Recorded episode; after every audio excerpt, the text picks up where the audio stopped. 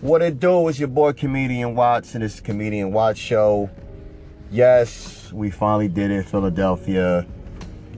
I salute y'all. Doug Pederson, what a fucking game you coached. Nick Foles, you are really Saint Nick. That was an unbelievable game. Shout out to Tom Brady too.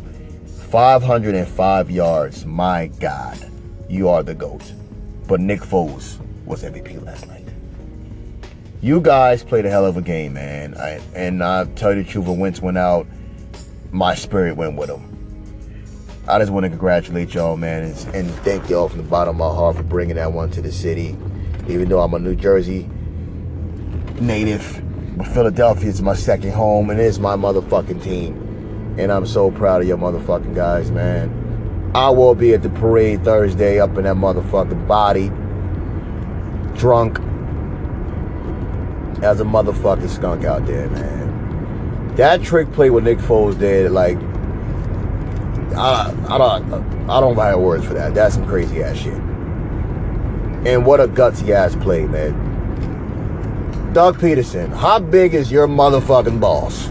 No homo. To call that play in the fourth and one right there is like, yo, he was like, man, fuck it. If we're gonna go down, we're gonna go down swinging, and that's what I like in the coach, man. Shout out to Andy Reid, we love you, man. Wish you could have did it. Chip Kelly, I wish you never came to Philadelphia ever. Fuck up, fuck you. But besides that, man, you guys played a hell of a game, man.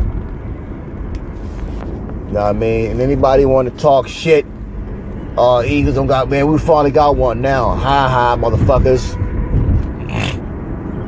How about that? Know what I mean? Call in, man. Let me see what you guys think about the Philadelphia going in and winning that shit for the hometown, man. We see y'all on Thursday, man. This comedian Watts and this comedian Watts show. What it do?